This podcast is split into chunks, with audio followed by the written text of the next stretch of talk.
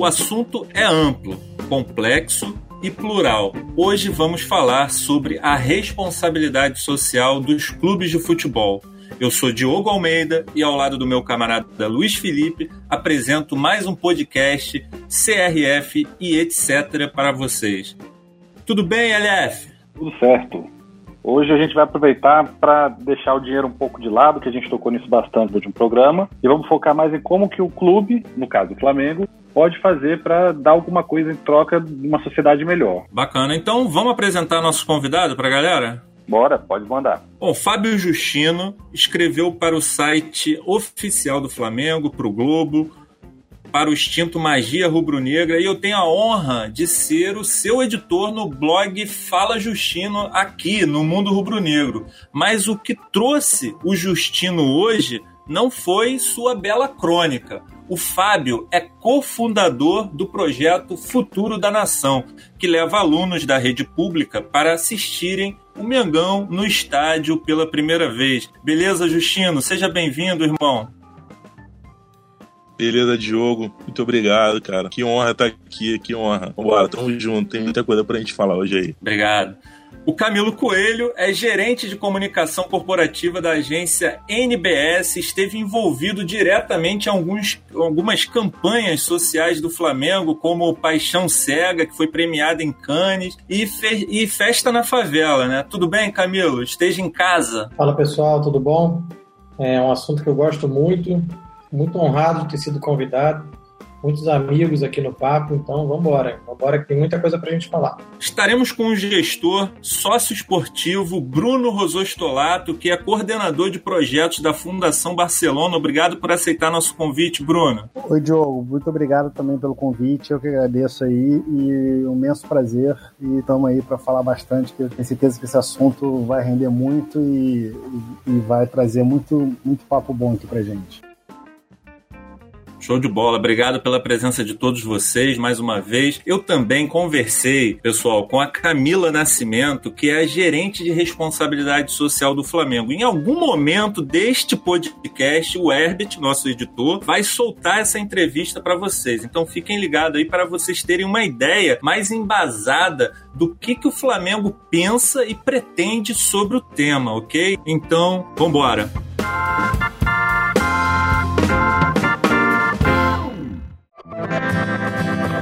Eu vou começar pelo Justino. Eu queria que você falasse sobre o projeto Futuro da Nação, cara. É, tudo. Como foi criado, como foi o diálogo com o clube, as dificuldades, os resultados, as histórias. Conta pra gente, cara. Cara, com muito orgulho, muita alegria eu falo do Futuro da Nação. O, a fonte de inspiração do Futuro da Nação tá aqui, que é o Camilo. É, e, se eu não me engano, final de 2017, o último jogo do Flamengo na ilha. É, inclusive, o Flamengo perdeu esse jogo pro Santos. É uma atuação horrível do, do Muralha. Camilo me, me convidou para participar, levando algumas crianças para assistir o jogo na ilha. E eu levei as crianças do bairro onde eu morava. Foi fantástico a experiência, apesar do jogo ter sido muito ruim. E na volta do jogo, eu, eu bastante chateado com o resultado. Em algum momento, eu dentro do ônibus, olhando as crianças ali, 90% das crianças e até dos pais nunca tinham ido assistir um jogo do Flamengo. E eu fiquei pensando o quanto aquela experiência estava sendo marcante na vida deles mediante aos comentários que eu, que eu estava ouvindo ali, comentários emocionados de pais e filhos e tal. Um pouco depois disso, logo no, no início do, de 2018, estava conversando com um grande amigo, o Márcio Adão, sócio, conselheiro do clube e tal, e a gente fala, conversando sobre o que, o que poderia ser feito se existia alguma possibilidade do Flamengo, de algum grupo de torcedores, desenvolver algo que pudesse, a longo prazo, trazer algum impacto positivo para a sociedade. E aí nós pensamos na possibilidade de levar as crianças para assistir um jogo no Maracanã. E inicialmente a ideia era essa. Trouxemos mais duas pessoas pro, pro projeto, o Tomé e o Newton Tomé, que também está sempre comigo envolvido nas ações, e o Genilson, que a gente chama de GG. E aí nós quatro sentamos e tal, enfim, desenhamos e fomos pro clube. Na época, quem nos recebeu e quem comprou muito a ideia foi o Orlean. Apresentou a ideia pro, pro Lomba na época e pro Wellington da comunicação. Eles também compraram a ideia, trouxeram a Renata também, que trabalhava no marketing do clube. E, enfim, consegui, consistia no seguinte: é, qual era, qual era, quais eram as premissas? Boas notas, bom comportamento e frequência, boa frequência.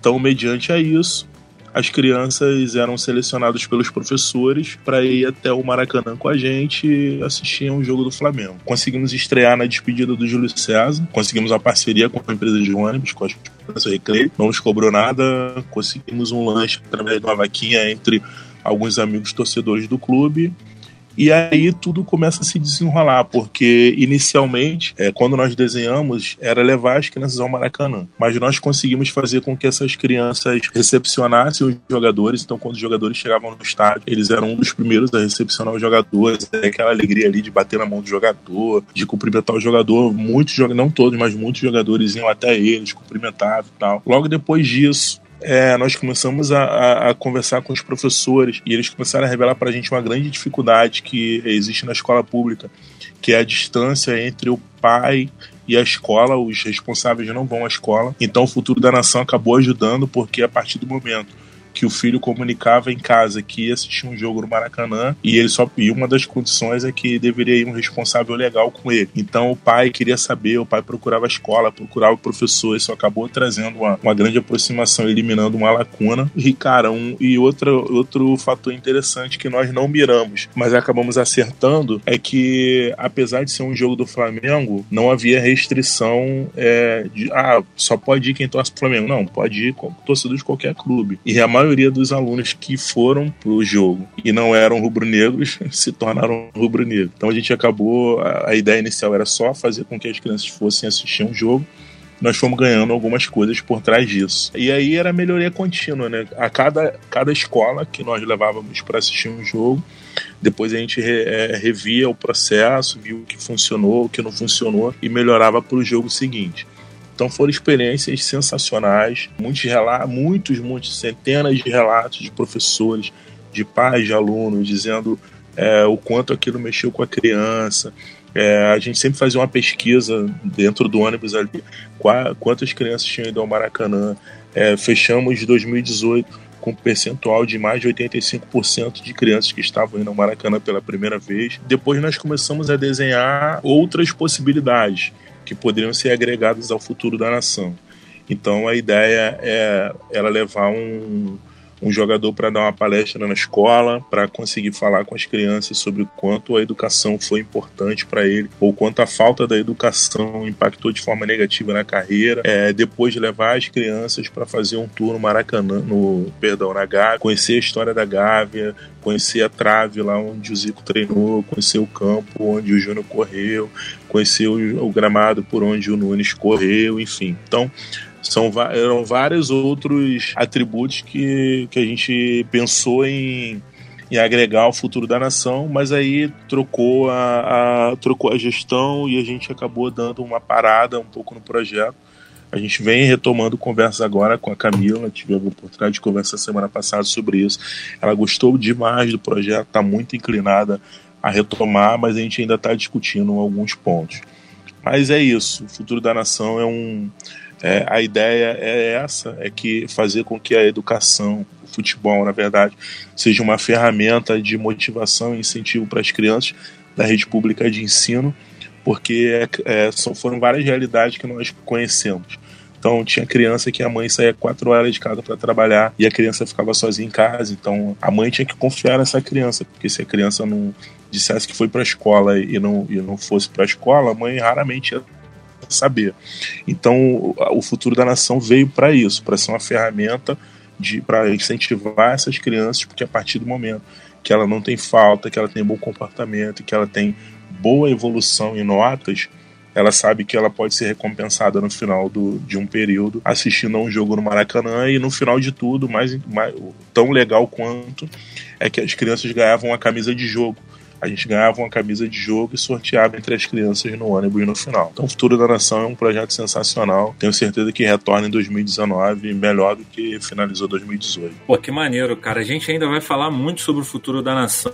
Eu acho que esse é um projeto que ele, ele tem um, um benefício que, que vem num efeito cascata que é impressionante, né? Você mesmo descreveu que aos, você foi colocando as coisas aos poucos, a, a, o projeto ele foi, ele foi adquirindo é, o formato à medida que você foi fazendo, aí depois você conseguiu agregar é, junto com o diretor da escola uma necessidade é, social que existia ali é, dentro da, daquela é, daquele contexto da escola que era a participação, a pouca participação dos pais, aí você conseguiu agregar eu acho, eu espero mesmo é, e acredito que o futuro da nação venha a ser assim uma coisa cada vez maior dentro da cultura rubro-negra. Assim. Espero mesmo, torço demais. A gente vai falar muito mais a respeito disso. Eu acho bacana porque assim, logo no início do episódio a gente já está conseguindo ver que ele falou de alguns efeitos colaterais positivos, que não era nem o objetivo inicial, mas de cara já ajudou numa aproximação com os pais, uma melhora de desempenho escolar, já, por mais que não fosse o foco, já fez com que crianças que torcem para outros times, ou até poderiam não se interessar tanto por futebol, tenham um carinho maior pelo Flamengo, tendo um, um contato desses. Então isso já mostra que é, esse tipo de ação consegue ir muito além do que a gente espera, né? A gente acaba levando esses sustos positivos quando você faz alguma coisa bacana, porque acaba se desdobrando, né? Perfeito. É, são muitos relatos, cara, interessantes. O futuro da nação e acabou abrindo a minha mente para uma série de, de coisas que eu não atentava. E por isso me levou a conhecer o Camilo, me levou a conhecer o Bruno. Realmente foi um, um grande projeto e eu tenho certeza que ele vai retornar melhor ainda em, em 2019. Torcemos muito por isso. Eu tenho certeza também.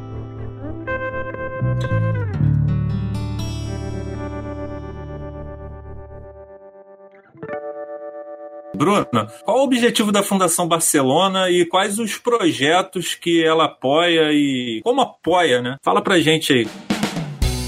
Então, a Fundação Barcelona ela tem um projeto aqui no, no Rio. Tá? É, é, um projeto que é um começou lá na, lá na Espanha, na Catalunha. O projeto se chama Futebol Net, tá? Que basicamente assim é um projeto que ele visa a transmissão de valores, né? Os valores faltam clube e tem toda aquela questão do Master clube. Então isso é muito é, é, uma identidade muito forte do Barcelona. Essa questão da, da, da do ser além do, do, do futebol, né? Para a sociedade tem toda a questão política ali da Catalunha, é, mas enfim, então eles têm o, o a, a, fundação tem, esse, tem é um dos projetos da fundação da Avonet. A fundação foi fundada em 94, tá com 25 anos. Aqui no, no Rio, especificamente, foi o primeiro projeto internacional tá, do, do Barcelona, que hoje já, tá, já alcança 60 países.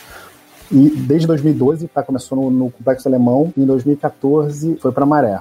E desde então segue continuamente. Tá? Eu, é, foi quando eu, eu, conheci o projeto e passei a, a, a trabalhar, a, a, apoiar, né, colaborar lá com o projeto. Que é, é assim, o objetivo é estritamente social, né? Isso é uma coisa importante assim de, de, de, de pautar, porque muita gente pensa, ah, o Barcelona está aqui no Brasil, está buscando talento, né? Está buscando um novo jogador e assim, e realmente não tem nada a ver com isso, tá? É, tanto que é, o, o clube em si, né, ele não tem nenhuma ligação direta. É tudo através da fundação, que é o braço social. Então é um, um projeto que ele atende hoje 400 crianças inscritas na Maré, é, estão inscritas e, e fora é, outros eventos que a gente alcança e mais de mil crianças anualmente além das famílias, né, e beneficiários indiretos. Então é um projeto assim que a gente tem muito orgulho de ver os resultados, sabe? A gente vê o quanto que, que a força do, né, do futebol, assim, o quanto o impacto gera o, o futebol tem, assim, a paixão né, que as crianças têm pelo esporte, pelo futebol, quanto isso é benéfico para elas, sabe? A gente usa a ferramenta futebol para a gente conseguir levar os valores, os é, hábitos saudáveis, é, diálogo, melhora de comportamento. Então, tudo isso né, é, é trabalhado tá, durante, durante o projeto. Tem a, a, uma metodologia, né, voltando para explicar um pouquinho mais para vocês como é que funciona. Essa metodologia ela é baseada nos valores do clube, dos clubes, e aí a cada, a cada aula, a cada atividade, ela é trabalhada, é, trabalhando um dos são cinco valores, tá? Respeito, humildade, trabalho em equipe, esforço e superação. Então, eles vão sendo, claro, é trabalhado de forma transversal com, com outras questões que vão surgindo e visa é, fomentar o, a autoestima do, dos alunos, a participação. Então, assim, é, é nítido o progresso que, que gera as mudanças de comportamento, né? E, e geralmente, né, aí todo o histórico, geralmente são em, em regiões de vulnerabilidade social, né? Tanto que aqui no, no Rio, especificamente, né, é trabalhada essa questão da prevenção à violência, né, tanto que é numa comunidade bem crítica da nossa cidade. É, tem também um projeto em São Paulo, tá lá nas periferias de Guarulhos, é, até no passado a gente trabalhava em Suzano, e em outros, é, na África tem 30 e tantos países, na Grécia tem um trabalho com refugiados. Então, assim, para mim é uma referência muito, muito interessante de, de ver o quanto que o, o, o, futebol pode transformar a vida das pessoas, não só ali na, na emoção, como no fora do campo, né? E só para dar um adendo, assim, do, desse trabalho, né, desse projeto maravilhoso aí que, que o Justino colabora, é, ano passado a gente também teve a oportunidade de, de levar o pessoal lá do projeto no Maracanã, no jogo Flamengo Atlético Mineiro. Foi nos moldes né, do, do futuro da nação, não foi exatamente com, com a escola em si, mas foi com lá, as crianças do projeto.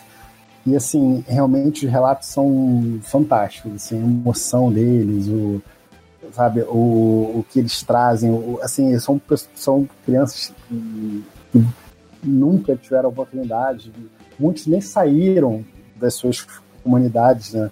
E aí vão no Maracanã, tem contato com os jogadores, vem todo aquele, aquele mundo fantástico, né? Então, é assim, realmente é uma, uma referência para o resto da vida e, e que, sem dúvida, é, gera muitos, muitos frutos, assim. E, e dou, também dou muito apoio para que continue e se Justino sabe, pode contar comigo. É sensacional. Eu fiz uma pesquisa, claro, é, para esse podcast, entrei no site da Fundação Barcelona, me chama a atenção é a consciência dos caras estarem, fundarem uma fundação há 25, já tem 25 anos, né? Ô Luiz Felipe, já, a parada, a parada já tá rolando desde 94. E, e essa coisa toda do, do mais que um clube, a sociedade, a política, eu acho que o Flamengo, dentro, a gente sempre fazendo esse paralelo aqui com, com o Flamengo, eu sinceramente não vejo um clube com mais projeção para ter uma fundação nesses moldes, para ter um, uma, uma, uma identidade social que eu, eu ainda não, não consigo perceber ainda no Flamengo uma ideia clara de, sabe, de, de um, de, um, de um caminho assim. O que, que ah é o que é, é, é um clube é o clube mais popular do Brasil é a nação rubro-negra mas e aí é,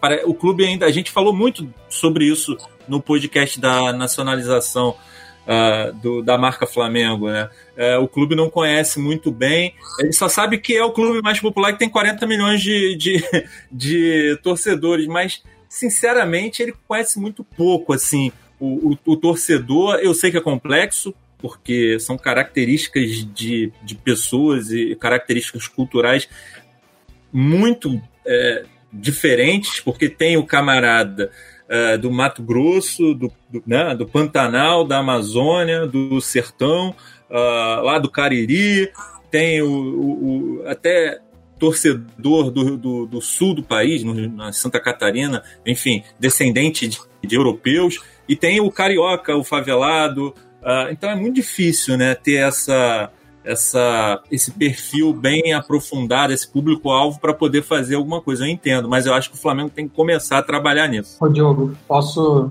só me adiantar um pouquinho antes de começar a falar? É o Camilo que está falando aqui. Primeiro, inveja, assim, do, do, do, Bruno, do trabalho do Barcelona e, como você falou, do tempo que eles fazem isso, né? Quando você fala 24 anos, 25 anos, e todos os clubes da Europa têm uma fundação. É, todos os clubes da Europa sabem da importância de devolver para a sociedade e a sociedade ele sabe que são os torcedores deles, né? É, quando você fala que o Flamengo não, não se conhece, é muito grande e tal, não precisa começar grande. É um projeto que pode começar pequeno. É, o Justino sabe, eu, eu, tenho um projeto de uma fundação do Flamengo, a gente já conversou, a gente tem os caminhos. É, existe o caminho. O que faltava era foco nisso, nesse tema, sempre faltou e me parece que sempre vai faltar. E, e hoje me falta diálogo com essa diretoria nova, que o Justino está até intermediando. É, mas caminhos tem, cara, assim, e, e, bem simples, inclusive, de serem executados. Começa pequeno e vai crescendo. É, Pô, o caminho existe. Eu acredito muito nisso que você falou, Camila. E, e acho que é, é, é, é, isso, tem que começar. E a palavra principal que você falou é foco, é vontade de fazer, sabe? Bom, já que você se adiantou, eu vou aqui falar para a galera que o Camilo o Camilo Coelho, da agência NBS, que escreveu um artigo aqui para o MRN intitulado Parceria de Sucesso. O link vai estar na descrição do podcast. Uh, e, cara, eu queria que você falasse do seu trabalho na NBS, ah, que super elogiado, né? É, durante esse período aí, você falou da nova diretoria, então foi um trabalho, foi uma parceria com a diretoria uh, anterior, né? presidente Eduardo Bandeira de Mello, com acho que você dialogava muito com o vice-presidente de marketing à época, que era o Daniel Orlean, já citado também pelo Fábio Justino. Eu queria que você falasse aí, principalmente assim, é, se você pudesse aprofundar, esse é um desejo meu, assim, é, na, no Paixão Cega e no futuro da, no, no, na festa da favela. Paixão Cega por uma questão pessoal. Meu avô era cego, então é, eu achei a ideia, a ideia me emocionou demais, sabe? Eu me inscrevi, não, ainda não fui chamado para recepcionar um, um, deficiente visual é, no Maracanã, mas espero que um dia isso aconteça. Legal, obrigado aí pela oportunidade. É, eu queria até voltar um pouquinho é, explicar um pouquinho a minha história, né, que eu acho que é importante para vocês entenderem o porquê chegou lá na frente. Então, eu sou jornalista de formação, trabalhei mais de 10 anos para o Jornal Extra, fazia a cobertura de cidade, polícia, favela, então sempre fui muito envolvido com o tempo. Fui para a NBS para cuidar, na verdade a gente criei na NBS uma área social, né? é, no, na época se chamava NBS Rio mais Rio, que era uma época onde as UPPs estavam começando e, a NBS viu ali nas UPPs um, um um momento interessante para a cidade e quis se envolver, participar de alguma forma. O secretário Beltrame pedia muito o envolvimento das empresas, das marcas, da sociedade civil, e a NBS comprou essa briga e, e inclusive, abriu um escritório na favela Santa Marta. Então, assim, eu fui parar na publicidade, assim, eu fui parar no social, propriamente dito, e assim construí ali meu, meu, meu momento, minha carreira ali dentro da NBS na área social. No meio do caminho, a, o Flamengo apareceu, já tem faz uns 4, 5 anos, 3 ou 4 anos, é, e assim que apareceu, o flamenguista doente que sou, falei, cara, eu preciso me envolver, não tem nada a ver com isso que eu faço aqui, mas eu preciso me envolver. E acabou que eu me envolvi tanto que eu virei o atendimento da conta, né? Então eu era o responsável pela interface entre o Flamengo e a NBS. É, começou lá com o Sabino como vice-presidente, é, é, depois foi para o Daniel Orleans e a gente também tinha muita interface com o Antônio Tabet, né? E, e, como eu já conhecia o Márcio Macula, que é diretor de comunicação de outros trabalhos, acabou que eu, foi muito fácil entrar no Flamengo. Foi muito bem recebido, nosso trabalho foi muito bem recebido. Eu criei uma ótima relação também com o Tavis, né, e com a Renata, com a Renata Magalhães, que foi fundamental para todas as ações que vieram para o social. Então eu acho que chega agora no momento de eu explicar um pouquinho, né? É, assim, o, o inclusive o projeto mais legal, o momento mais legal, é, para mim, dentro desse tempo todo que a gente fez ações sociais para o Flamengo, é, você nem citou, na verdade, foi o Crianças Desaparecidas.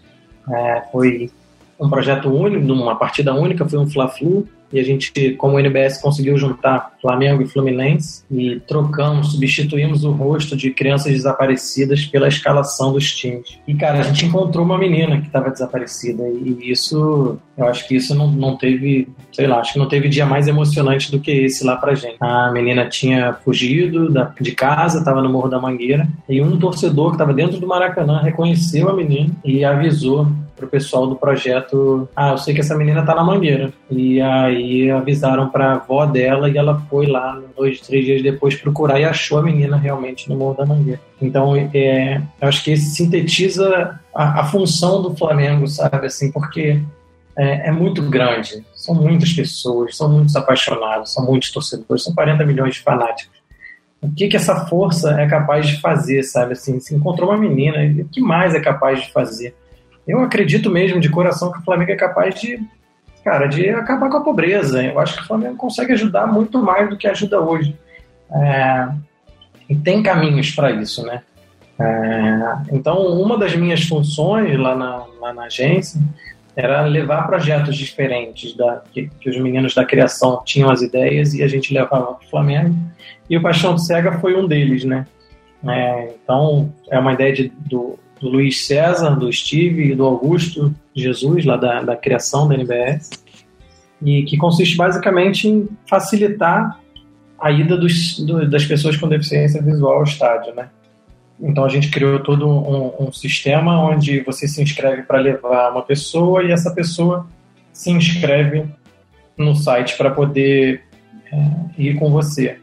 E como o, o, deficiente visual tem direito a duas gratuidades, uma para ela e uma para o acompanhante, a pessoa que vai acompanhar vai de graça ao estádio. Então tem todo um, um, também, não é só, você não leva o cego só porque você está afim de levar, você também ganha um ingresso, você também tem ali um, um motivo para você ir ao estádio a mais, né? E, e, cara, assim, nas filmagens, na gravação, no primeiro dia que a gente fez, foi em Volta Redonda ainda, o Flamengo não estava jogando aqui no Rio. É impressionante, assim, a força que, que, que a torcida mostra para o cego. O cego basicamente consegue acompanhar o jogo, então ele sente o jogo, eles, eles têm muito mais sensibilidade, né? Então é, é, é mais. É muito, sei lá, parece que é mais gostoso para eles ver o jogo. E, a gente fez uma brincadeira no videocase que era, pô, fecha os olhos durante dois minutos dentro do estádio e sente a emoção. E, a gente fez isso lá e é realmente impressionante. E o Paixão Cega foi até onde deu. Hoje, hoje você falou que não foi chamado, não, nem deve ser, porque não, não foi para frente, né? Falta ali um segundo momento, né? A gente lançou, foi tudo bem, falta um investimento para o site crescer, para para a ação continuar, para os cegos serem recebidos no estádio. E, e, esse segundo passo a gente nunca conseguiu dar, infelizmente. Mas o projeto é pronto. Aparecendo uma marca, o Flamengo tendo interesse, a gente consegue voltar com ele. E, e o Festa na Favela, cara, assim, é, é muito. Ele foi muito mais uma coisa pessoal, né, minha, da Renata, do Daniel, do Orlean, do que uma coisa organizada, né? Então estava tendo ali aquele momento em que o Flamengo estava sendo acusado de ah, o ingresso está muito caro, afastou a verdadeira torcida do estádio. E sim, parecia ali que aquele momento estava acontecendo isso. E, e, a gente teve a ideia, eu basicamente, né, tive a ideia, como eu tive muito tempo com, trabalhando com favela, então eu conheço todos os professores de escolinha de futebol de favela, né? são pô, guerreiros, né, cara? Assim, não, não ganham nada para isso transformam a vida de milhares de crianças, né, salvam a vida de milhares de crianças, indicam crianças para virarem jogadores de futebol e, e, não ganham nada por isso, não ganham nada em troca. Então ali a gente quis pô, é, premiar essa galera e a Renata conseguiu os ingressos, às vezes por 200, 250, 500 ingressos. A gente dava os ingressos para os professores, que aí eles podiam fazer do jeito que eles queriam do jeito que eles achassem que era melhor. Então, às vezes era, pô, vou te levar porque você está indo bem na escola, vou te levar porque você está é, não está xingando o coleguinha, vou te levar, enfim. É, o professor criava ali o, o motivo e a gente levou pô, mais de 4 mil crianças para o estádio e, e e, o retorno das crianças era incrível. Pô, primeira vez que ia estádio, primeira vez que via um jogo de perto, várias viram pela primeira vez. E a gente botava eles perto do jogador e tal. E, e o retorno de, desse projeto, ele, ele foi muito muito de imagem, né, ali, porque a gente conseguiu trabalhar um pouquinho esse material. Mas o retorno é muito mais sentimental, né? Muito mais de você aproximar crianças que não teriam oportunidade do clube do coração, do, do, do atleta que gosta, e, e, fortalecer esse amor do, das crianças pela, pelo Flamengo, né? O, eu achei muito interessante uma coisa que você falou, Camila, que com uma ação pontual, em uma única partida, já achou uma menina. Assim, é outra demonstração da força que tem essas causas sociais. Uma coisa completamente específica, já achou porque tinha alguém conhecer a menina no estádio. Então isso é uma coisa bacana, porque às vezes a gente não consegue é, medir é, com facilidade esse, é, o, esses resultados. Você não sabe se uma criança deixou de ir para o crime e passou a ter uma vida melhor por causa disso ou não. Mas nesse caso já é uma coisa muito específica. Assim, tem um caso de sucesso imediato. Isso é uma coisa muito legal. É, ótimo eu... ponto. É, eu acho que até isso que você está falando explica o porquê de não ter o investimento. Né? É muito difícil de medir. É muito difícil de você saber sobre o sucesso. A gente tem essa dificuldade com as grandes empresas né, de investirem no social, porque é muito difícil de medir. E você tirou aqui um ponto muito bem pontuado, que é isso, você ali a gente achou uma criança. O que, que, pode ser mais importante do que isso? Né? É, e, e, outra coisa que eu acho muito interessante é que tanto o Festa na Favela como o Futuro da Nação, eles resolvem um problema, porque se fala muito de preço de ingresso, preço de ingresso, mas em muitos casos é, o, o ingresso barato não resolve para todo mundo. Então, assim, por mais que sejam ações, pô, 200 ingressos, alguma coisa assim, já são possivelmente 200 pessoas que nunca foram ao estádio, talvez nunca pudessem pudesse sobrar um dinheiro para pagar um ingresso barato em um jogo de estadual e conseguiram chegar lá. Isso também é, uma, é, é um outro problema ser resolvido com grande facilidade, né? Assim, só uma questão de, de um esforço, né? É, com certeza. As crianças que a gente levou, que eu levei, certamente não iriam, seja lá qual fosse o preço do ingresso. Custasse 10 reais, eles não teriam, porque teriam que deixar de comer, deixar de beber alguma coisa para poder estar no, no, Maracanã. Então, no caso, na ilha, né? Então, sim, é, é, a gente teve ali a oportunidade de levar crianças que não teriam essa oportunidade e, enfim, e reaproximar e aproximar essas crianças do amor pelo Flamengo. Esse até me lembrou uma história que eu até anotei aqui para contar para vocês, foi dentro do Festa na Favela, ali, tudo que estava acontecendo. É, a gente teve a final da Copa Sul-Americana, Flamengo Independiente, no Maracanã. É, prefiro não comentar o resultado, mas vou comentar o que aconteceu antes. É, a, a Comembol, enfim, escolhe as crianças, precisava ali de 200 crianças, eu acho, para fazerem um pré-jogo, entrar com as camisas de todos os times e tal, e recepcionar os jogadores no campo. E a Renata acabou, caiu para ela escolher isso. Ela falou, cara, vem aqui, vamos fazer isso uma ação social. Eu falei, pô, lógico, agora. E aí a gente, cara, a gente foi buscar 200 crianças do lixão de Gramacho, de um projeto incrível que tem lá. E as crianças não tinham tênis para ir para o jogo. Então, pô, a gente botou eles no ônibus, fomos com o professor de um projeto social de lá. É, enfim, levamos o Atirson lá no, no projeto para comunicar para eles, contar para eles que eles iam para o jogo.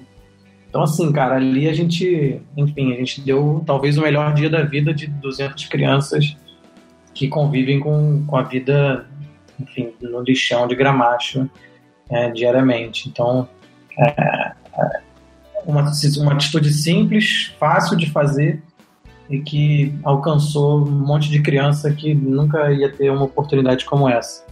Então, mais uma vez, simples, fácil, só precisa ter vontade. Eu acho que esse é o resumo de tudo que eu falei aqui.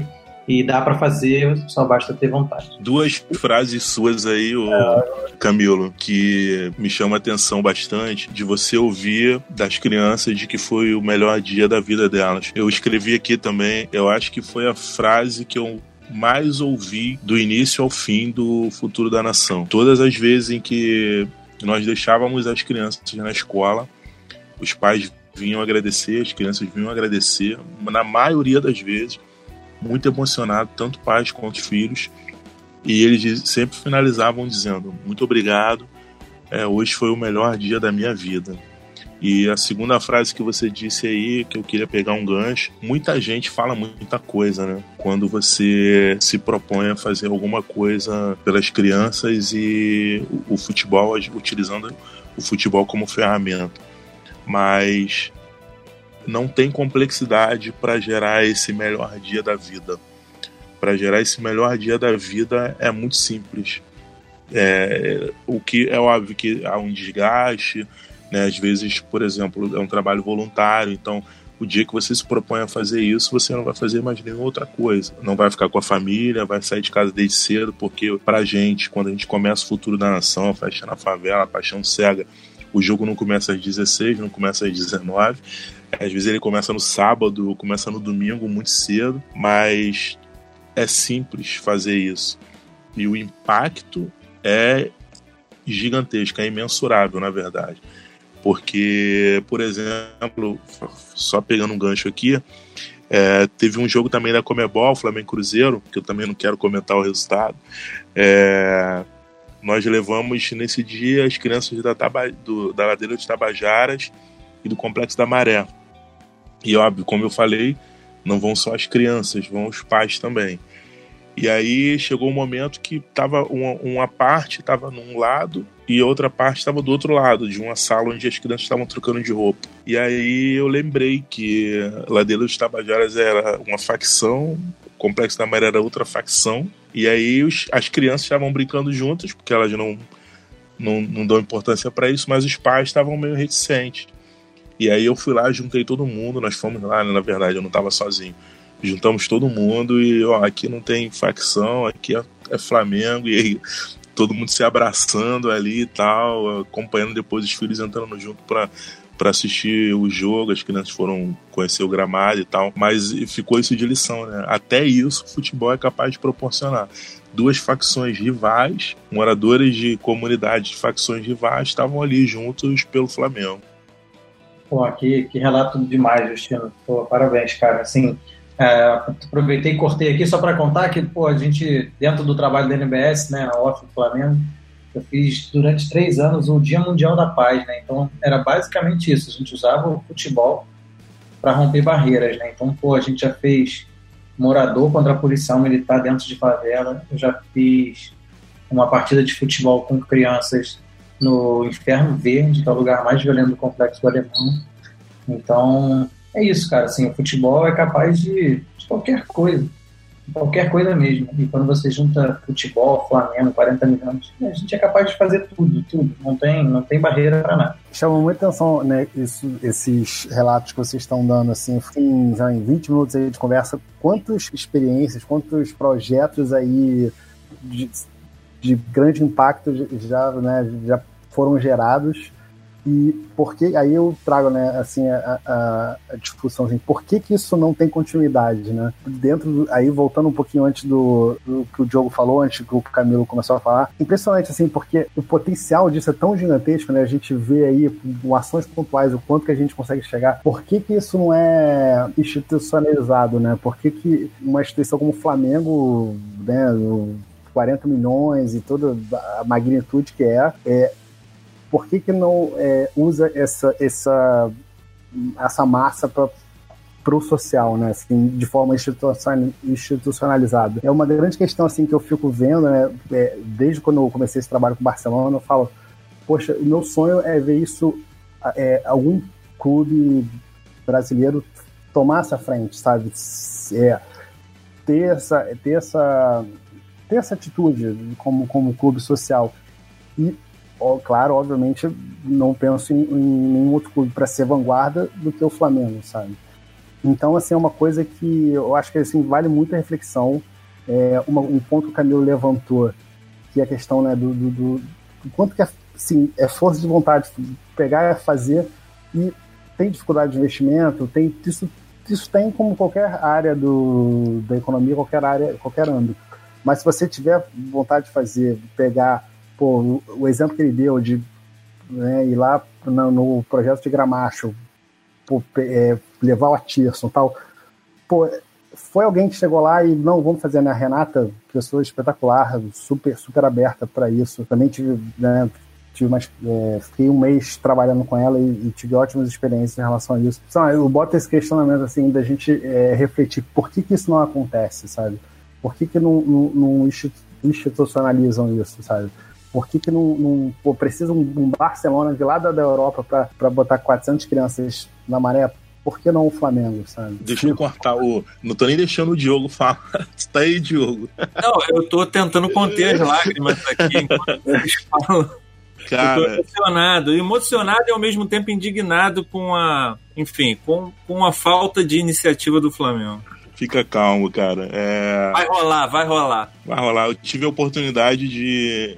Eu não sei se eu, se eu comentei com, com você em algum outro momento, mas em 2018, início de 2019, eu tive a oportunidade de fazer uma pesquisa com todos, não todos, né? Porque Palmeiras e o Inter não responderam, mas com exceção do Palmeiras e o Inter, todos os outros clubes que estão disputando a Série A em 2019 responderam para falar, para entender como é que funcionava a área de responsabilidade social nesses clubes, é, qual era a gerência ou debaixo de qual vice-presidência eles estavam alocados e durante essa pesquisa eu acabei conhecendo o cara que gerencia a área de ações afirmativas do Bahia, que tem sido discutido aí, tem sido falado como uma das grandes referências de ações sociais no, de iniciativa de impacto social né, no Brasil, anti-clube de futebol. E eu estou tentando lembrar o nome dele aqui, não estou conseguindo, mas ele falou o seguinte: eu acho que vale a pena aspas aqui. Ele disse que no Bahia eles, primeiro, que não é, o, não é uma área é, qualquer do clube que, que toma frente dessas ações. É, eles trouxeram pessoas envolvidas de fato nas causas para tocar isso dentro do clube. Então, por exemplo, quem fala de racismo nas redes sociais ou nas ações que o Bahia implementa não é o assistente, o coordenador disso, daquilo, daquilo outro é um cara que é ativista da causa racial na Bahia. Quem fala do social no Bahia, pelo Bahia, não é o fulano de tal, é o cara que toca, que implementa, que gerencia ações sociais no Bahia. Então, eu acredito que a partir da criação da pasta de responsabilidade social, né, que foi criada esse ano, e da contratação de uma gerente com expertise de responsabilidade social dentro e fora do país, eu acho que isso começa a acontecer. Óbvio que é passo de formiguinha, né? Todo mundo que está ouvindo aqui conhece o Flamengo, sabe que as coisas do Flamengo não são tão ágeis como, como fora, como em, no mundo corporativo de uma forma geral. O futebol é um pouco mais engessado, mas acho que passa por, eu não digo nem mudança de cultura, né? Passa por implementação de uma cultura, é, consolidar as ações, porque também a gente não pode dizer que o Flamengo nunca fez nada pelo social. O Flamengo sempre fez social. Só que sempre fez muito solto, né? Isso não era consolidado, não tinha alguém gerenciando isso. E eu acho que a chegada de um de uma gerente dá essa traz esse dá esse ganho, né, de consolidar tudo isso. E acho que acima de tudo é transformar isso num processo mesmo padronizado, documentar, para que isso não se perca nunca mais no clube. É, porque o Flamengo aí com todo perdão, Bruno, mas o Flamengo tem condições de ser muito maior do que o Barcelona nesse aspecto. Não, não tenho dúvida disso, certamente. Assim, potencial para ser enorme. E, mas, até trazendo uma coisa que, eu, que mais uma coisa que o Camilo pontuou, acho que fala bem pertinente, assim, é, eu acho que pode começar de forma simples.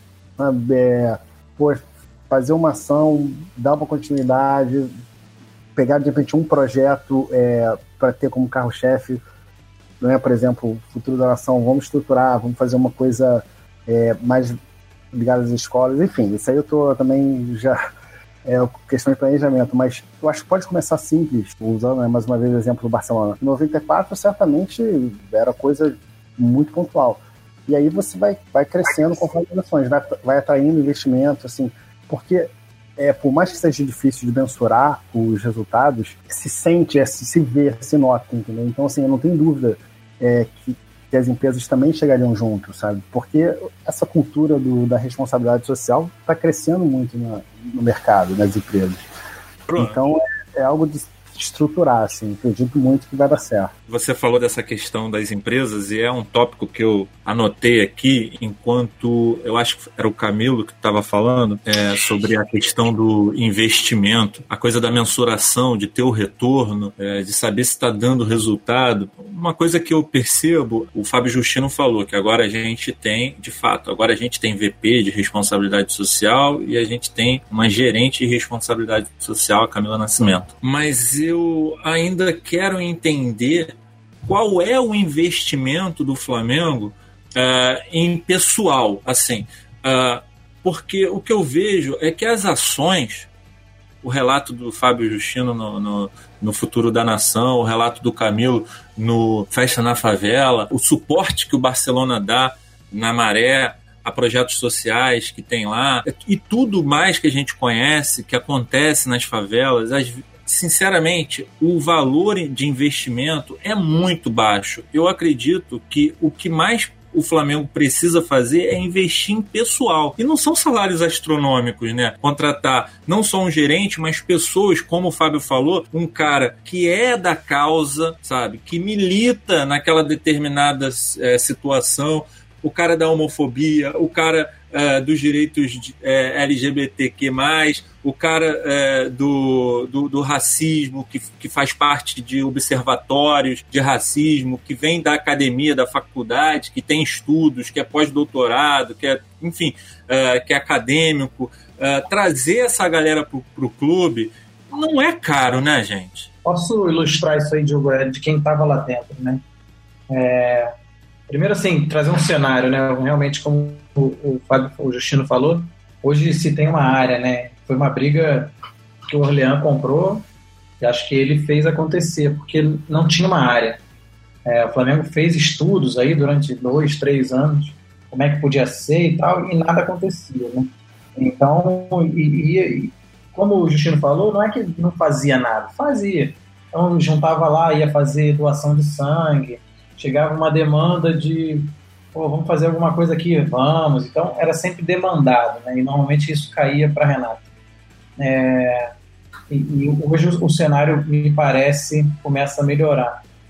É, mas não adianta, cara. Assim, como você falou, é, é precisa de gente. E o, o Flamengo, como um todo, ali no, no na sede ali na, na Gávea, na Lagoa, é, contrata-se muito pouco, né? É, e não estou criticando a gestão atual, não. É, a gestão anterior já contratava muito pouco. A equipe do marketing é muito pequena, a equipe da comunicação é muito pequena. Enfim, a, não tem uma agência forte como. A equipe é, da responsabilidade social, pelo visto, é só a Camila Nascimento, né? É, mas eu, eu, é só a Camila. É, então. É. Então, mas só de ter ela já é uma vitória, porque não tinha ninguém. Não, sem dúvida.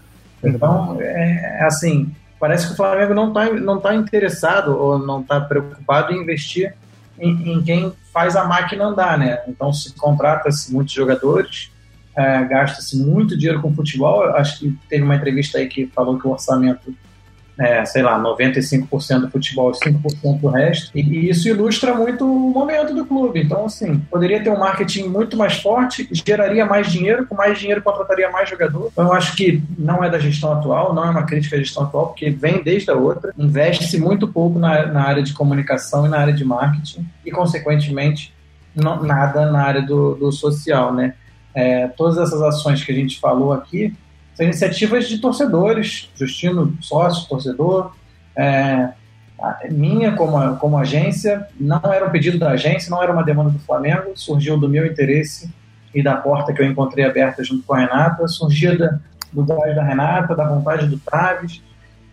Então, quando, quando o Bruno fala de por que, que não institucionaliza, também não sei, não é institucionalizado. Hoje, tudo que aconteceu e tudo que vem acontecendo é de iniciativa própria, individual.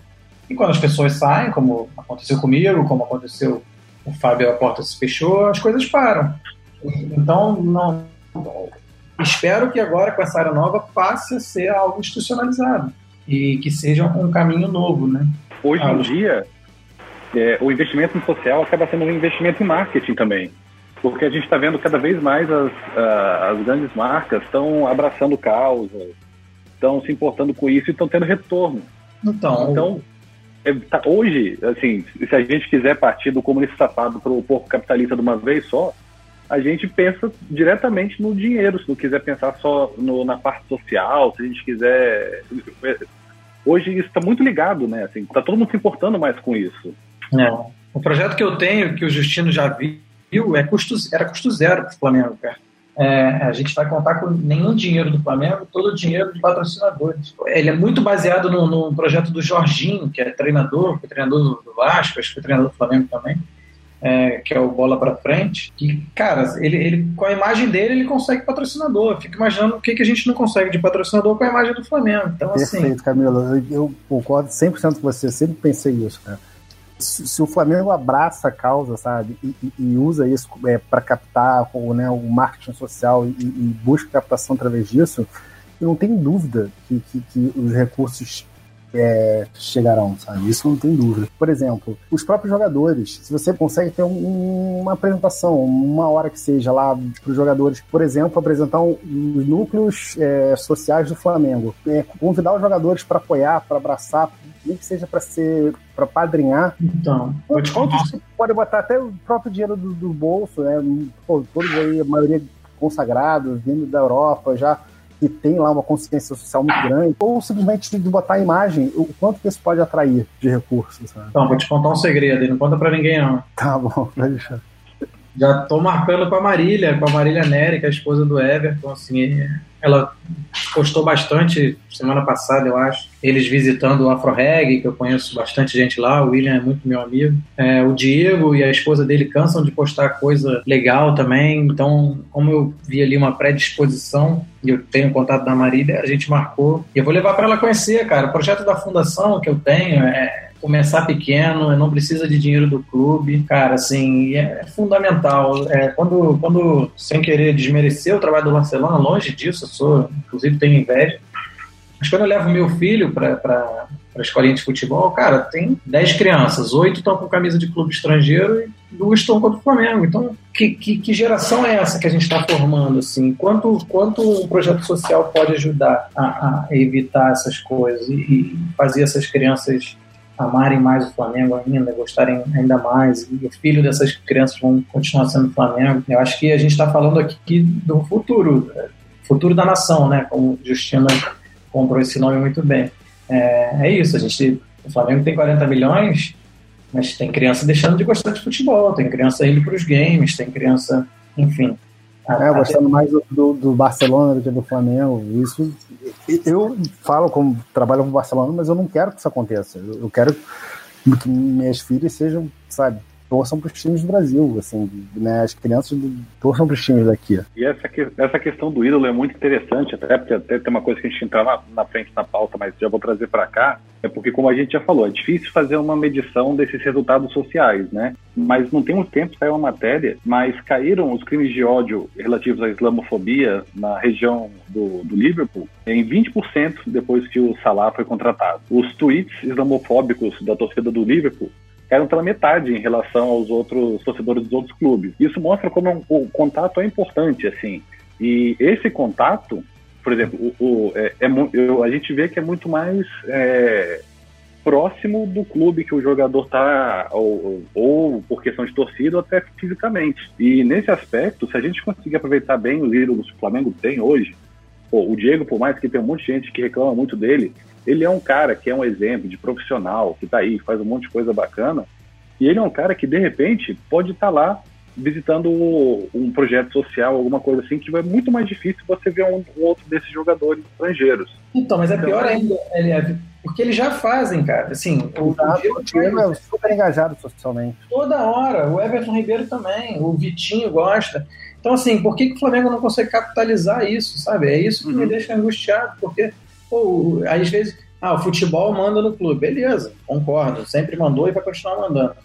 É, então vamos lá. É, é, o que eu estou tentando fazer agora. Então vamos lá e comprar o futebol. Vamos tentar fazer os caras entrarem nessa, nessa, nesse barco com a gente. Grande parte desses jogadores aí, muitos não, não gostam de, de levar isso para mídia, mas muitos deles são envolvidos com causas, além de, de vários deles, como o Vitinho, por exemplo, né, são oriundos de comunidade, estão sempre por lá ajudando. O Vitinho é da Maré, né? Uma outra é da é, o, o Vitinho é do, do alemão. Ah, do alemão, é verdade. Isso.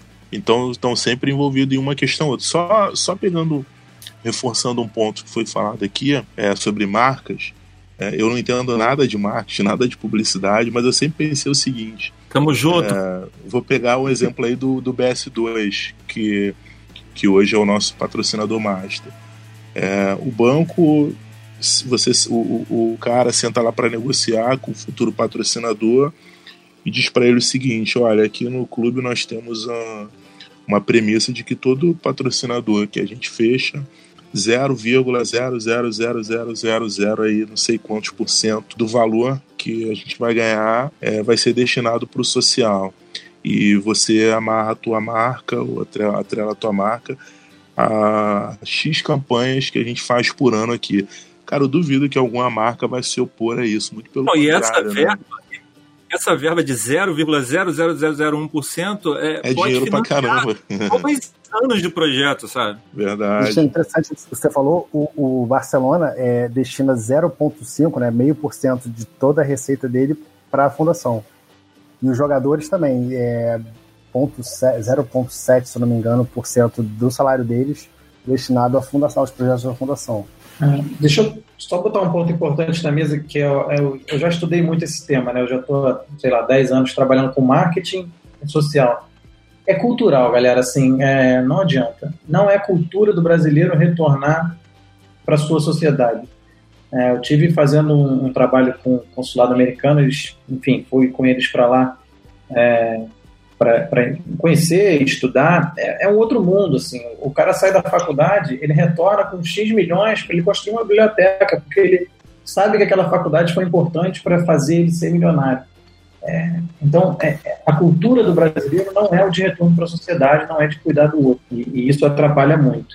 Quando o, o, fala das marcas, só para eu entrar nesse ponto que é importante, cara, assim, parece que as marcas estão indo para esse lado, parece, mas não estão. É muito difícil ainda, inclusive fora do mundo do futebol, a gente conseguir que marcas entrem em projetos sociais.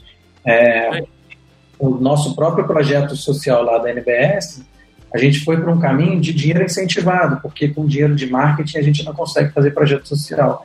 Então, Diogo, quando você fica pô, triste que o Flamengo não faz, cara, as grandes empresas não fazem.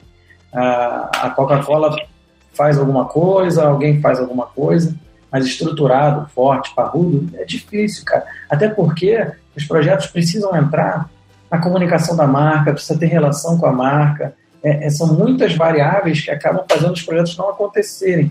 O nosso maior cliente, por exemplo, é a Oi, né?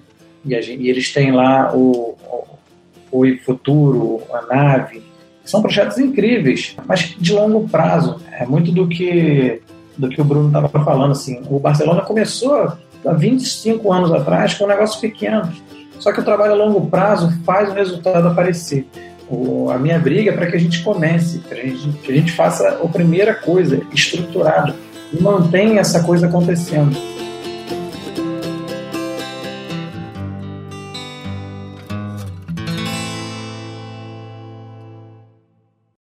Eu conversei com a gerente de responsabilidade social do Flamengo, a Camila Nascimento, e fiz algumas perguntas para a gente ter um pouco da noção do que, que o Flamengo pretende para essa área de fato. Vamos lá.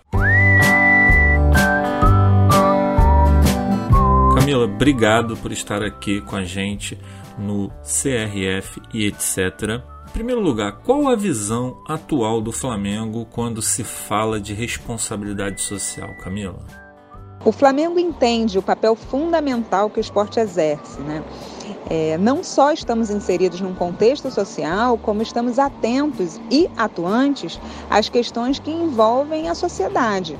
A gente sabe o tamanho da nossa influência e, nesse sentido, o nosso objetivo é atuar em iniciativas que gera impacto nos eixos social, ambiental e econômico.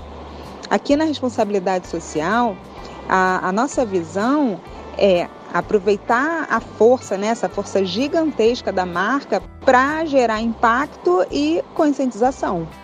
Camila, no futebol vemos muitas campanhas de cunho social. Assim, jogadores costumam entrar com faixas de conscientização a determinadas causas. O clube utiliza a imagem desses atletas para visitas a hospitais, orfanatos e tudo mais. Eu queria saber qual é o papel que esses pacotes de ações têm no planejamento estratégico do Clube de Regatas do Flamengo?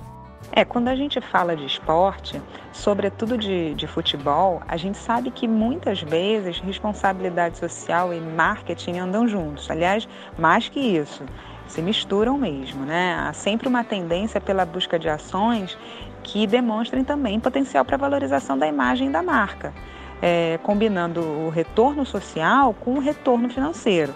E nesse sentido, é, a nossa estratégia tem sido olhar o futebol como uma, uma cadeia de valor, unindo, unindo os diversos segmentos interessados. Então, patrocinadores, atletas, apoiadores, jornalistas, enfim.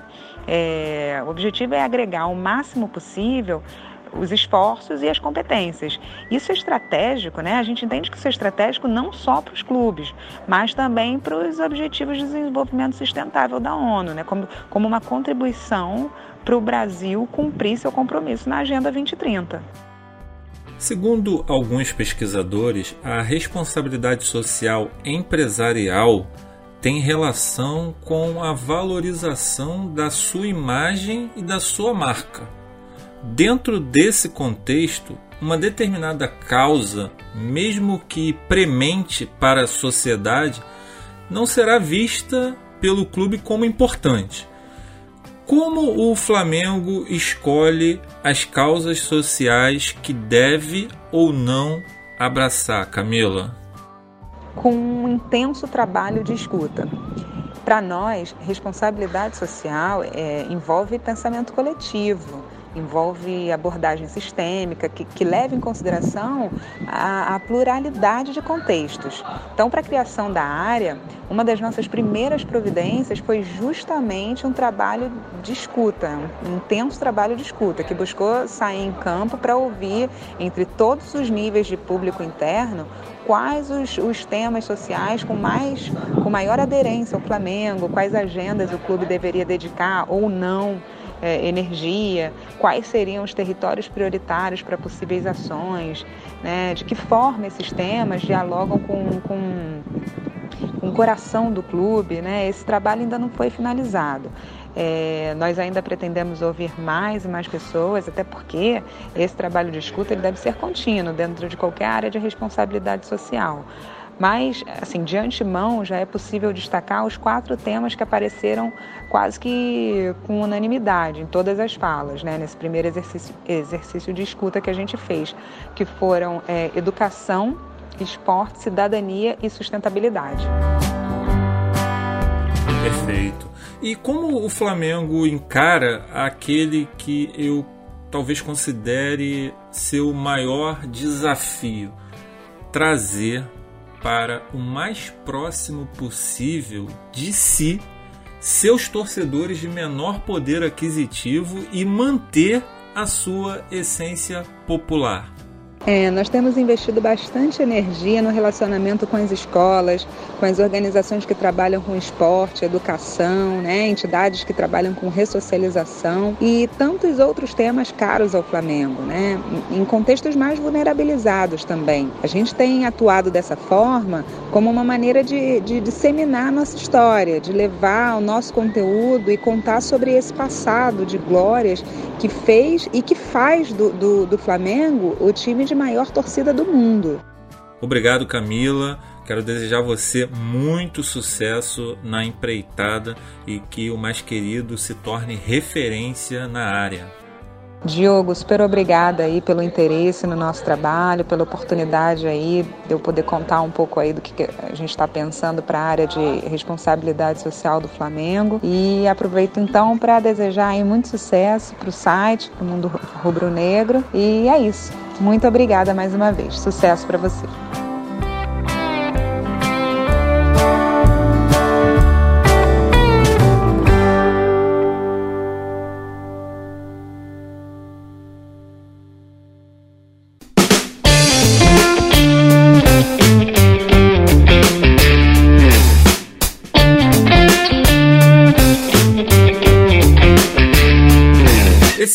Público torcedor ele não pode ser reduzido a um consumidor dentro de uma política de responsabilidade social empresarial.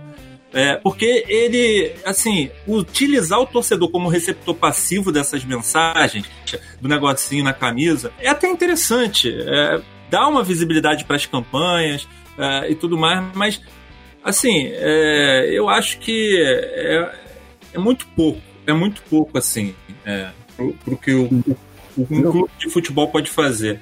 Eu acho que ações como Futuro da Nação e Festa na Favela, elas desencadeiam um, é, um efeito, desencadeiam um efeito em cascata, eu vou ser redundante, que é, é, é incrível, é sensacional, é emocionante e pode sim, como o Bruno falou, gerar muito dinheiro. Se o Luiz Felipe falou, vamos ser pouco capitalista, pô, vamos, mas pelo menos vamos ajudar uma cacetada de gente. Deixa é. eu dar um relato aqui, ô Diogo. Acho que vai ser bem legal o, o, esse, trazer esse dado aqui pro podcast. Semana passada eu tava lendo uma matéria, não lembro agora em qual, qual veículo, falando sobre. Tinha um relato de alguns professores falando da, das crianças que saem da escola com dificuldade de interpretação de texto, leitura e tal. E aí fiz contato com algumas pessoas que que lecionam numa escola pública no, no CIEP, lá no, no Maitá, CIEP Agostinho Neto, vou dizer aqui o nome do CIEP, e fiz uma proposta. Perguntei primeiro é, se eles corroboravam com essa opinião que eu li na matéria. Eles disseram que sim, dois, dois assuntos que eles reclamam muito, como eu já falei antes, é a distância dos pais entre a escola, o pai não acompanha o filho na escola, na escola pública, e o segundo ponto é a dificuldade de, de interpretação de texto, escrita, enfim.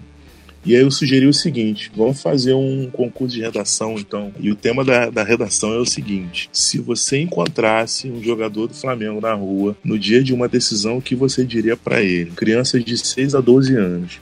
Tem mais de 200 redações escritas. É, as crianças as crianças se envolveram de uma forma surpreendente, não para mim, mas para os professores para a direção da escola. E aí, quando eu soube da quantidade de redações, pensei, pô, essas crianças não podem, não podem ficar sem, sem uma recompensa. E aí fiz alguns contatos, e aí aqui não tem nenhuma prepotência no que eu vou dizer, é só para dizer que é simples. Fiz pequenos contatos, e o que, que essas crianças vão ganhar? Elas vão ganhar kit de higiene bucal, vão ganhar três camisas oficiais do Flamengo, vão ganhar três pares de ingressos para o Flamengo Internacional, vão ganhar três match day para o Flamengo Internacional e vão ganhar três kits de roupa de uma marca que eu não ganho para fazer jabá, então não vou falar o nome. vão, vão ganhar três kits dessa pode marca. Pode falar, pode falar o nome se quiser. Pode falar? Da Brasiline. A Brasiline cedeu Deve. três kits. A Brasiline cedeu, Brasiline cedeu três kits. E quem cedeu os ingressos, o match day e a camisa foi o BS2, o Banco BS2. Então, quer dizer, ação simples. É, e, aí, e qual é a ideia que eu tenho de fato? Mas óbvio que eu não passei isso para as crianças. A ideia é selecionar não apenas três melhores redações, é selecionar 23 melhores. Por quê? Porque a gente queria pegar essas redações e no dia do jogo, ou na, no, no vestiário, enfim, não sei, entregar essas 23 redações para os 23 jogadores relacionados por Flamengo e Inter, transformar essas gerações num, num efeito de certa forma motivacional. Então, é, não, não custou nada, é simples e dá para fazer, cara. É só ter boa vontade e entender um pouquinho o que está acontecendo, né? Porque não dá também para você tentar fazer as coisas e dar tiro errado, né?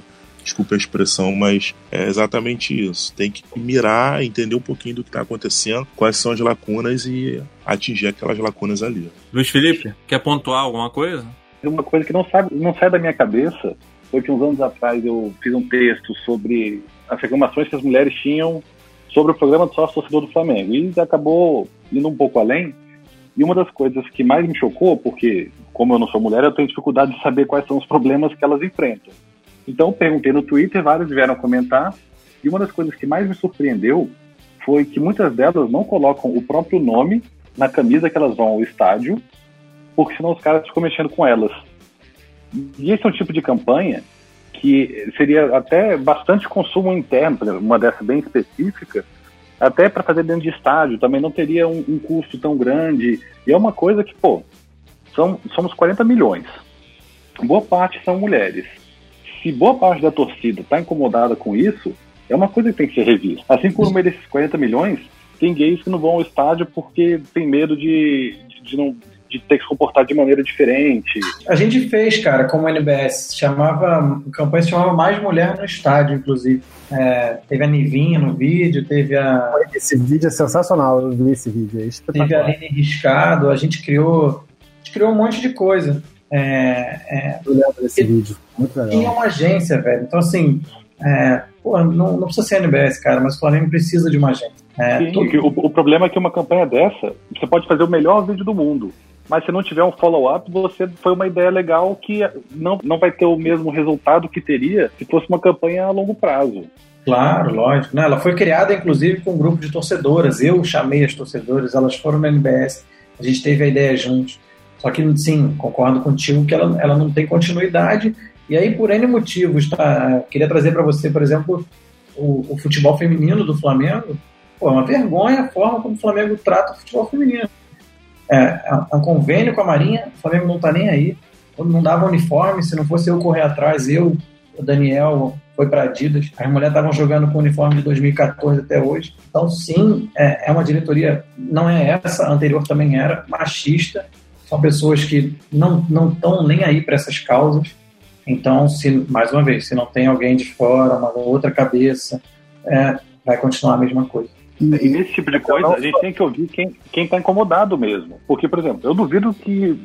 Nós somos cinco aqui conversando. Eu duvido que algum de nós aqui tivesse essa ideia, tirando você que participou do, da campanha, de quem assistiu o vídeo e tudo mais, que é algo que não tá. A gente não passa por isso para poder saber. Então realmente tem que envolver quem tá no meio, né? Elas deram a ideia, né? Não foi nem a gente, né? Uhum. É, foi mais ou menos como eu, como eu citei lá atrás, que agora eu não lembrei o nome do cara, lá do Bahia, mas o exemplo que ele deu eu achei sensacional.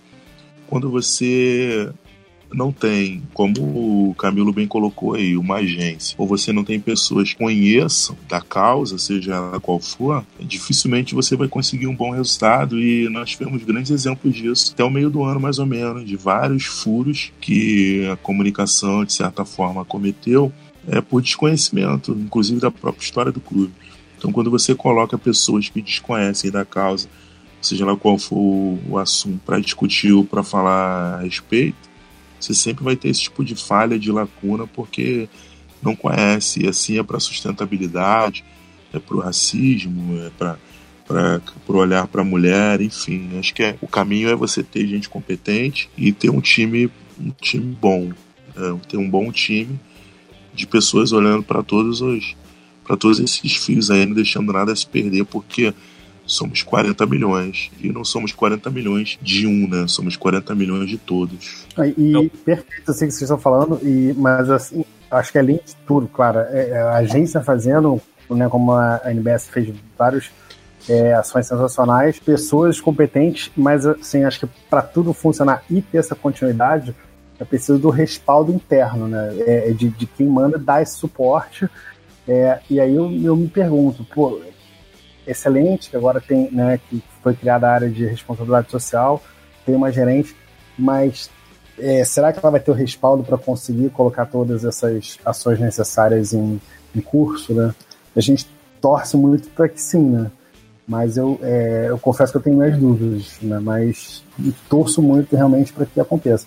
Acho que o grande diferencial do, do Bahia, né, e que está é, despontando né, nessas questões todas é, é, acho que é ter esse respaldo da, da diretoria e eles, assumiram essa identidade de conscientização social, sabe? Isso que, bom, não sei se, se a diretoria atual teria esse assumiria esse papel, né? Bruno Rosostolato diz, falando sobre a pasta, né, a gerência e que a expectativa dele, perguntar isso para o Camilo e para o Fábio Justino. Vocês é, com esse background que vocês têm, qual é o, o, o entusiasmo né, pelo, pelo tema?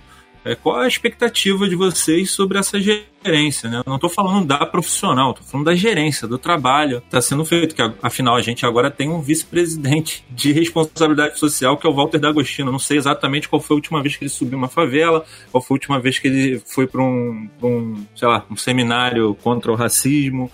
Uh, enfim, é, mas pelo menos a gente tem agora um vice-presidente e colocou uma pessoa, pelo visto, é muito qualificada, que é a Camila Nascimento. Mas eu gostaria de saber de vocês. Posso começar, Justino? Vai com Deus. Cara, assim, acho que é bem claro aí, você citou bem, é, é muito legal ter a vice-presidência, mas claramente botaram uma pessoa por questões políticas, né? É, com certeza o Dr. Walter não sabe não sabe sobre o tema, não gosta do tema e não acompanha o tema. Respeito toda a história que ele tem com o Flamengo e tal. Acho que uma pessoa sensacional. Pessoa sensacional, mas devia estar em outra pasta, né? Assim, uma pasta que ele não entende. Se ele usar a força dele como grande, acho que deve ser benemérito e tudo, para trazer força para a pasta, aí eu acho que pô, foi um golaço. Aí Agora, maneiro. A história do trabalho dele, o que, que ele nunca fez nada pelo social. Agora, a pasta de vice-presidência não é a pasta que bota a mão nas coisas. Então, realmente, se ele for usar a força dele para política para trazer coisas boas, já conseguiu contratar uma pessoa, acho que pode ser um, um caminho legal. É, agora, aquilo que está todo mundo falando, não adianta nada. O, o, Bahia, com certeza, o presidente do Bahia, eu já vi entrevista, ele tem relação com isso. Ele gosta das causas, ele está levando o Bahia para esse caminho. Então, se a diretoria do Flamengo não tiver esse olhar, é, a Camila, que eu ainda não conheço, mas certamente vou conhecer em algum momento, não vai ter força para botar de pé coisas do tamanho que a gente está falando aqui. Então ela vai ter força para continuar o trabalho que vinha sendo feito, que é surgiu a demanda, a gente faz, surgiu a demanda, a gente faz. Mas o, o, o sonho é, é, é, que isso torne-se um, um tema importante dentro do clube e que ela tenha força e tenha capacidade, vocês já falaram que parece que ela tem, que ela tenha força política para botar as coisas para acontecerem do jeito que a gente acha que tem que ser feito. Né? Só voltando lá atrás um pouco, Diogo, quando você falou sobre expectativa, é, acho que tem um ponto que a gente mesmo, como torcedor, às vezes a gente acaba misturando, né? Eu, não sou um profissional da área, mas eu, eu sempre defendo que a ação social está dentro de responsabilidade social. Mas a ação social não é responsabilidade social. E, e, é por isso que a gente vem falando aqui da questão de, de institucionalizar. Senão a gente vai sempre estar tá fazendo coleta de cobertor, doando sangue, dando quentinha, tudo isso é genuíno e tem o seu valor. Claro. Mas é muito maior do que isso. E sobre a expectativa da pasta, é, desejo muita força, muita força não, desejo raça. Desejo muita raça para quem para quem está assumindo a, a gerência. É, vai precisar de muita resiliência, porque, como a gente falou lá no início, não é mudança de cultura, é implementação de cultura. E aí, Nossa. por todos os motivos que nós já discutimos aqui ao longo desse bate-papo, vai ser realmente preciso muita resiliência, porque o trabalho é árduo, mas tem muita gente aí disposta a ajudar, e eu tenho certeza que Flamengo fechando isso da forma que deve ser fechado, conduzido da forma que vai ser conduzido, o impacto não é só nacional, não, o impacto é mundial. Posso um ponto legal aqui que o Fabão trouxe aí, que eu acho que é importante a gente ressaltar. Eu tinha muita interface com o Bruno Spinda, né? Ele era o diretor de marketing, então era com ele que a gente falava diariamente, com ele com o JP. É, eu montei para ele uma estrutura de, de social para o Flamengo e, como o Fábio falou, são duas coisas diferentes, né? É, uma é a área social do clube, é, é vice-presidente de responsabilidade social. E a outra é uma fundação no, no modelo Fundação Barcelona. É, quando o projeto passa a ser seu, quando você passa a ser o, o responsável, né, o, o guia, né, e, e, isso precisa estar ligado com com, a, com o clube mãe, né? Lógico. É, então tem uma ação aí de para onde o clube quer ir. Então isso vai definir com o que que essa fundação vai trabalhar. Mas eu vejo a fundação como uma área à parte.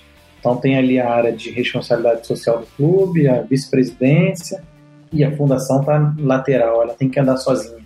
Ela tem que andar é, fora da área política. Ela tem que andar fora de pedidos que o clube recebe, mas ela tem que andar dentro do, do, que, do caminho que o clube quer passar, do, da mensagem que o clube quer transmitir. Então foi o desenho que eu fiz para ele. É, é, era, era uma área de fundação lateral à área de responsabilidade social. Então acho que esse é o caminho.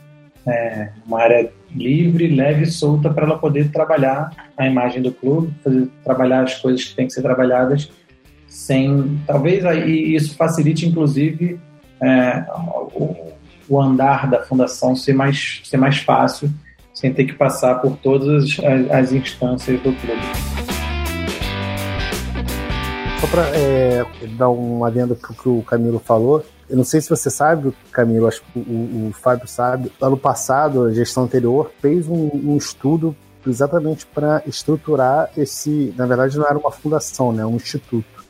Tá? Esse, esse estudo, é, eu sei porque eu participei, eu fui, eu fui um dos entrevistados, né, como Fundação Barcelona, e esse estudo foi apresentado para a diretoria, para o COD. Então, assim, o, o Flamengo Constituição ele tem esse estudo é, feito por uma consultoria que foi contratada sobre a, a implementação do instituto e tudo que é, seria prioritário para a responsabilidade social do clube. É, isso existe. Eu, eu, sei, eu conheço, na verdade, enfim, eu estava muito próximo né, do processo. Ah, claro, foi, claro. Foi isso que você falou que durou dois anos, né, Camilo? É, não, esse não é meu, foi um trabalho feito por uma consultoria que foi levada para o clube, acho que pelo Fred Luz. É, uma consultora que entrevistou bastante gente, e na entrevista comigo foi quando ela atentou para a questão do, do, instituto, até porque fui eu que cheguei nessa definição de instituto, porque fundação não é possível a gente fazer aqui no Brasil, é, a gente só consegue instituto. É, enfim, é um trabalho que tem, que existe, que está lá, mas, mas o, o, antes dela levar esse material, eu já tinha apresentado um projeto de fundação mesmo, de, de instituto. Então, com aonde a gente vai atuar, de onde vai vir o dinheiro, isso tudo foi apresentado lá para eles, a gente só não conseguiu fazer esse projeto do Instituto andar. Mas ele está tá aí, está na mão para se alguém quiser, enfim. É um projeto que eu vou levar, inclusive, para mostrar para Marília e para a esposa do Diego semana que vem, eu acho. Ah, depois eu quero conhecer, sim, bacana. Quero conhecer também, Camilo. Bruno Mozostolato, 4,4 bilhões. Esse é o valor da receita do Barcelona. Você falou que o Flamengo, que o, o a Fundação Barcelona recebe meio por cento do orçamento? Isso. Tá no estatuto deles receber é meio por cento. É uma graninha, né? Se eu não me engano, eu acho que parte também é para ex-jogadores, não é isso? Isso. Ah, é. Bem, bem observado, exatamente. É parte para a fundação e parte também para um grupo né, de jogadores, como se fosse o Flamaster, por exemplo, entendeu? Também para manter esse pessoal. A história, né? Para manter a história do. Isso, exato, exato. Não, e fora isso, tem muito, muitas instituições parceiras, né? É, aqui no, nesse projeto Brasil, quem, quem financia é uma, é um, uma instituição parceira, uma empresa privada, que bota a grana. E aí o, o, o, a fundação entra só com a metodologia. Né? É, o que eu quero dizer assim, é, tem muitas formas de financiamento, sabe?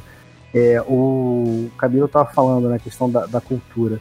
É, aqui, realmente no Brasil, não é, uma, não é uma cultura muito viva essa questão da, do social, mas se a gente for, é, não precisa nem falar de Europa, a gente vai para o nosso vizinho, os nossos irmãos aqui, todos os, os, maiores clubes da Argentina têm sua fundação e são muito engajados socialmente, tem vários projetos. O River, quando veio jogar com o Flamengo, fez uma ação social. E aí, só para a gente ter uma ideia de valor e daquilo que a gente estava falando de do que, que, pode ser feito, a, o maior, é, maior financiamento da Fundação Boca Juniors, por exemplo, é, o, é um jantar anual que eles fazem no final do ano, onde eles vendem é, lugares ao, é, em mesas com jogadores, aí Pérez, Riquelme, enfim. E, e, eles arrecadaram no ano passado um milhão de dólares, para vocês terem uma ideia, numa, num jantar anual de gala. É, então, assim. É Clássico, né? Fazer. A ação clássica de. Exatamente. É possível fazer, sabe? É, no, em um de... país com a economia é, bem pior que a nossa. Perfeito, exatamente. É. é, é comparação, você não precisa ir para a Europa, é do lado. A minha última pergunta: teve um camarada que mora no meu coração que me mandou a seguinte pergunta. Eu troquei uma ideia com ele e falou assim: é, no Campeonato Brasileiro, o Flamengo ocupa hoje a terceira posição. Se houvesse esse mesmo ranking para responsabilidade social, qual seria a posição do Flamengo? pergunta genial, não é? Esse cara é um gênio. Deixei, deixei palma, palma pra esse cara aí, meu irmão. Justino, fala do evento que você foi da CBF do ano passado. cara, é... ano passado, no fim, fim de 2018, eu fui um evento da CBF voltado completamente para a responsabilidade social no futebol. É, era um evento bem, apesar de ser a CBF, eu fui com a expectativa bem alta, né? É, pelo tamanho da instituição. Mas era um, um evento bem, bem simples até, mas ele tinha um, um, uma etapa que eu acho muito que eu achei muito interessante, que era o seguinte: É, os principais clubes do Brasil estavam lá, quase todos praticamente. Não consigo lembrar de cabeça quem não estava, mas eu sei que não estavam todos. Mas mais de 70% seguramente estavam lá. E um momento, cada clube tinha que ir lá na frente, com a apresentação lá em PowerPoint, é, mostrar suas duas principais ações do ano e falar um pouquinho delas. E aí o Cruzeiro mostrou uma ação bem legal sobre violência contra a mulher. Acho que foi até premiada essa ação deles. É, o, o, Vasco também apresentou. Vale destacar que o Vasco tem, um, é, tem ações importantes aí na, na área de responsabilidade social também. Fluminense também falou, vários clubes. Bahia falou, Atlético Paranaense falou. E eu fiquei esperando a vez do Flamengo. Como eu não cheguei no horário, eu achei que o Flamengo já tinha apresentado. E no final, quando eu fui. E tinha gente do Flamengo lá. E no final, eu fui perguntar para a pessoa que estava organizando. Inclusive, engraçado que o evento estava é, sendo organizado pela CBF, mas quem estava liderando o evento era o Cruzeiro. E o evento foi aqui na Barra da Tijuca. E quando eu fui perguntar o que, que o Flamengo tinha apresentado, o Flamengo não apresentou nada. O Flamengo foi o único clube que não apresentou nada. Então, enfim, acho que responde um pouco da, da pergunta. Será que é por, por causa da, da, eleição, enfim, tava. Foi, foi depois das, das eleições, aí talvez por causa, sei lá, da transição. Não, foi. Eu não sei dizer o motivo, mas foi antes das Isso, eleições. Cara, porque mas eu não sei dizer o motivo. Tinha coisa para mostrar. Não, tinha, inclusive, é, até destacando aqui, o Vasco apresentou duas, duas iniciativas. Uma era a escola, que tem uma escola lá dentro de São Januário, e outra foi o, a reinserção do Valdirã, né, a sociedade, é, que até faleceu depois, vocês devem ter acompanhado aí. E eu até achei engraçado na época, não agora, já que ele faleceu, mas porque não foi o Vasco que fez isso, né? foram, foram torcedores do Flamengo que fizeram. Inclusive eu fazia parte do grupo que que tirou, que, que ajudou a tirar o Valdina da rua. Então é. Quer dizer, até nisso, outros clubes, é, ações com torcedores do Flamengo, mas foi um outro clube que chegou lá e apresentou a ação, e não o Flamengo. É, a questão da divulgação, né? Meus amigos, queria que vocês fizessem as suas considerações finais e já aqui deixando o meu agradecimento pô, que isso. Em alguns momentos eu me emocionei, em alguns momentos eu me indignei, mas eu tô muito orgulhoso desse programa. Vocês foram incríveis. Não é não, Luiz? É, eu, até vou começar o meu agradecimento, porque eu queria agradecer muito que a, a pauta que a gente fez foi pro saco, ignoramos quase que completamente mas foi por um ótimo motivo, foi porque o que vocês trouxeram estava tão rico que a gente deixou para lá. Não, e respondeu foram... muita coisa, né? Respondeu Não, muita coisa. Mas, a gente, mas eles foram muito além para um outro lado. Isso que eu achei interessante, porque teve coisa que a gente ia se aprofundar que a gente mal tocou. Isso eu acho ótimo, porque isso fica para uma próxima, mas foi tão interessante o rumo que foi tomando organicamente que eu tenho que agradecer, porque é, Desculpa aí, Diogo, mas se a gente não tivesse aqui, esse programa tinha acontecido sozinho. Bacana. Só tenho a agradecer mesmo, porque trouxeram muito conhecimento, assim, é, de quem está lá, de quem faz, de quem fez, de quem sabe, sabe. E isso é muito interessante. Mostrar também que são ações possíveis, já foram feitas, que não tem custo tão alto e eu só, hoje em dia eu acho então que é, é, já achei que fosse muito mais difícil. Hoje eu fico impressionado como que, é, apesar de ser acessível, é, não é, é, não acontece tanto quanto deveria. E eu acho que assim realmente vale uma pressão é, essa questão de criar uma fundação, instituto, já me confundi com qual que é o termo correto lá do estudo, Aqui mas no Brasil tem que ser instituto. Aqui no Brasil tem, tem que ser instituto. instituto. É. Mas, pô, eu acho que é uma coisa bacana que vale a gente dar uma reforçada nisso para ver se acontece uma pressão dessa, porque realmente é muito interessante que isso seja algo que tenha uma certa independência, para não ficar à mercê de mudança de, de, de diretoria e, e, o Flamengo se impor com, com isso como deve se impor por ser o maior. Então, agradeço muito a presença de todos, porque eu mesmo aprendi muito mais com vocês aqui nessas duas horas de conversa do que na pesquisa que eu fiz aqui antes. O, o nosso convidado que tem sotaque espanhol, Bruno Rosostolato, suas considerações finais. É, Diogo, só tenho a agradecer. Foi realmente um prazer imenso participar. Foi uma conversa riquíssima. É, eu aprendi também bastante aí com, com vocês, com as experiências do Camilo e do Justino. E, e torço de verdade realmente para que esse novo desafio aí que o Flamengo vai enfrentar, de ter essa, essa área de responsabilidade social que realmente é, seja de muito sucesso e seja vanguarda no futebol brasileiro. Então, um grande abraço aí para vocês. Obrigado, Bruno Rosostolato. E volte sempre, com certeza. O Felipe já falou aí, a gente vai ter outro programa. A gente faz um formato mais, mais é, diferentão, assim, para falar de responsabilidade social. É, meu amigo Fábio Justino. Caramba, você arrebentou, irmão. Obrigado pela presença. Cara, eu, eu que me sinto muito honrado, agradeço de de todo o coração. É um tema que eu discuto todos os dias, é, sozinho, ou perturbo o Bruno, perturbo Camilo, perturbo o Daniel. Eu tô sempre conversando com alguém, isso é a pauta do meu dia, é, apesar de não trabalhar com isso. E obrigado, cara. E dizer que o, o Instituto já está pronto, né? O Camilo tem um formato todo pronto. O nome já está pronto, porque eu acho que depois de tudo que o Flamengo passou, é impossível você criar um instituto que o nome não seja Garotos do Ninho ou qualquer coisa nesse sentido. E é isso. Tem muita coisa para ser falado sobre esse assunto, sobre responsabilidade social. Daí uns uns 20 podcasts aí me convida para todos os outros 19. O cara, vou te convidar para vários podcasts, pode ficar é. tranquilo. Meu camarada Camilo Coelho, obrigado mesmo por ter aceito o convite e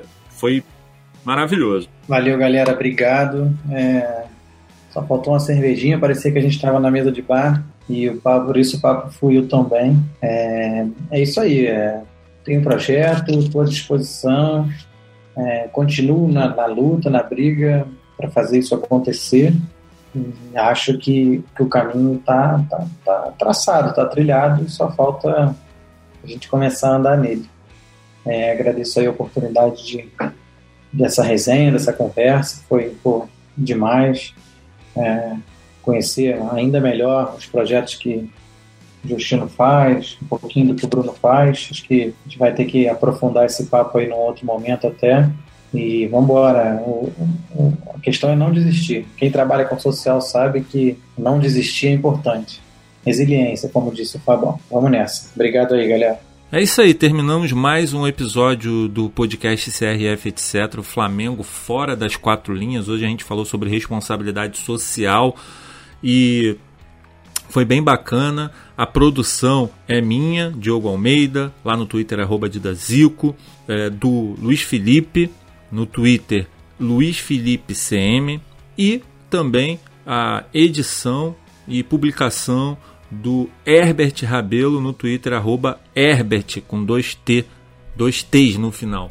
Uh, eu quero lembrá-los também que a gente tem uma campanha de apoio que é muito importante para o desenvolvimento e para o aprimoramento desse projeto. A gente não tem só no mundo rubro-negro, a gente tem uma família, não só um podcast CRF, etc. Uma família inteira de podcasts e a gente quer crescer ainda mais. A gente tem um Conexão MRN, que é o Flamengo dentro das quatro linhas. A gente fala sobre tática com Theo Benjamin, com Rodrigo Coutinho. A gente tem o Rodada MRN com uma galera gigante que a cada quinta-feira vai falar sobre os jogos do Flamengo na rodada e também o Futuro Rubro-Negro, com Matheus Berriel, Bernardo Medeiros, o Bruno Vicente. O Futuro Rubro-Negro fala sobre a base do Flamengo, é um podcast sensacional, te deixa informado sobre todos os resultados. A gente também vai fazer entrevistas, então, assim, é bem legal.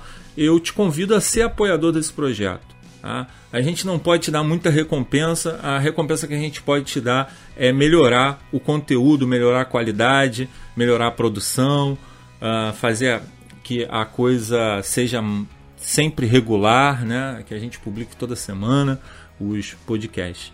Então é isso, a gente precisa do seu apoio. Você pode é, visitar em catarse.me barra mrn e também no PicPay, picpay.me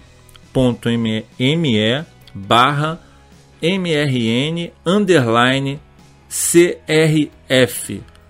O link está na descrição desse post. É, a gente publica esse episódio no MRN. Você pode escutar no Spotify, no seu agregador de podcasts, né, no seu player, no seu aplicativo de podcast preferidos, também no Deezer, Google Podcasts, no iTunes. Então assim, tá bem bacana. Obrigado mais uma vez e até a próxima. Saudações rubro-negras.